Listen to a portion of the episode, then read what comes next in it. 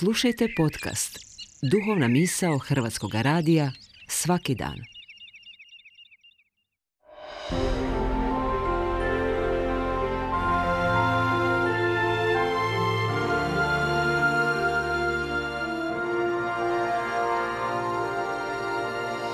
Duhovna misao. Urednica je Blaženka Jančić.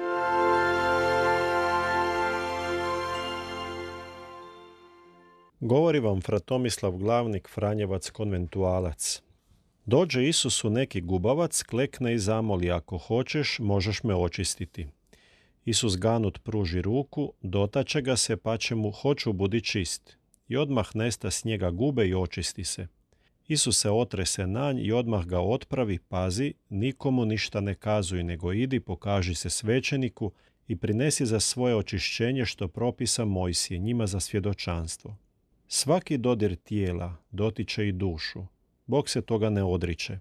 Dodirnuo je ljude i dopustio im da dotaknu njega. Njegova blizina stvara novu blizinu. On dijeli svoju toplinu. I dotiče ljude svojim riječju. U njemu ljudi osjećaju njegovu dobrotu. Gubavac ili zaraženi gubom prije 2000 godina bio je jadan u nekoliko pogleda. Nije bio samo neizlječivi bolesnik, već je nosio bolne rane i gledao propadanje vlastitog tijela. Također nije postojala nikakva medicinska mogućnost da se ta bolest barem malo zaustavi ili ublaži, niti je bilo zdravstvenih osiguravajućih društava koja bi financirala liječenje prosječnog bolesnika. Što je najgore, Gubavac je bio izopćenik. Morao je boraviti izvan svog rodnog grada i vikati nečist, nečist kad mu se približi zdrava osoba. Zamislimo si, Gubavac je doživotno odvojen čak i od svojih najbližih članova obitelji. Razlog tome nije bila samo opasnost od zaraze, već i činjenica da je Gubavac prema starozavjetnom zakonu bio kultno nečist, to jest bio isključen iz Božje kuće i Božjeg naroda, nije mu bilo dopušteno pristupiti u hram. Povrh svih svojih patnji morao je podnijeti težak osjećaj da ga je Bog napustio. Prvo saznajemo da gubavac zna za svoju nečistoću, zna što mu je. To je prvi temeljni uvjet za ljude koji nešto očekuju od Isusa. Moraju shvatiti koliko su bolesni od grijeha i da nema nekog ljudskog izlaza. Drugo saznajemo da gubavac ima potpuno povjerenje u Isusa. Bez sumnje vjeruje da je Isus sposoban učiniti čudo iscijeljenja. Dolazi Isusu jer zna nitko mi ne može pomoći osim njega. Dobro je usvojiti takvo povjerenje, jednostavno povjerenje.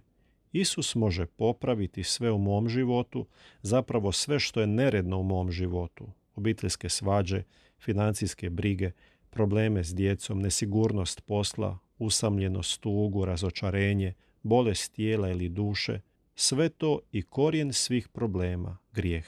Ako itko može unijeti red u naše živote, to je on. Treće, saznajemo da gubavac dolazi Isusu vrlo skromno, vrlo ponizno. Zna da nema pravo na pomoć. Samo ako želiš, kaže.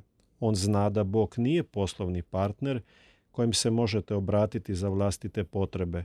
Bog je moćan, uzvišen, veličanstven, moćan gospodar s kojim bi se jedva usudio suočiti da me moja potreba tamo ne tjera. Gubavac spada na koljena pred sinom Božim. Iako ne postoje ništa bitno vezano za ovu vanjsku gestu, ona izražava duh poniznosti. Da vidimo jesmo li i dalje voljni činiti ovo. Doslovno klečati pred Bogom kada molimo za nešto bitno u životu.